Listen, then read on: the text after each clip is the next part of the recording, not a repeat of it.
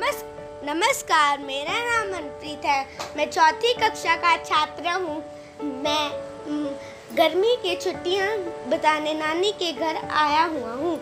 यहाँ पर मैंने सबको यह कहते हुए सुना है कि जब हम बच्चे थे तब इतनी गर्मी नहीं होती थी। वर्षों पहले ऐसा नहीं होता था। चलो आज मैं अपने मामा मामी के इस विषय के बारे में क्या विचार है? पूछता हूँ। मामा जी, आपके इस विषय पर क्या विचार हैं? नमस्कार। क्या आप जानते हैं इस गर्मी का कारण जलवायु परिवर्तन है? क्योंकि हम लोग कोयला, तेल और गैसों का इस्तेमाल करते हैं, जिनसे ग्रीन हाउस गैस निकलती है, जो वायु में मिलकर तापमान को बढ़ाती है। इसलिए गर्मी ज़्यादा पड़ती है। मामी जी आपके क्या विचार हैं?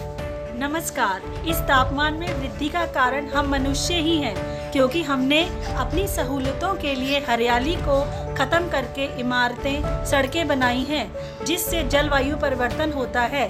यही गर्मी से बचने के लिए हम जिस एसी रेफ्रिजरेटर का इस्तेमाल करते हैं उनसे क्लोरोफ्लोरोकार्बन नाम का पदार्थ निकलता है ओजोन की परत को धीरे धीरे खत्म करता जा रहा है और इसकी वजह से सूरज की किरणें सीधा धरती पर आती हैं, जिससे गर्मी बढ़ती जा रही है। कहीं ना कहीं हम भी इंसान खुद इस जलवायु परिवर्तन का कारण है। इसलिए हमें ज़्यादा से ज़्यादा पेड़ पौधों को उगाना चाहिए।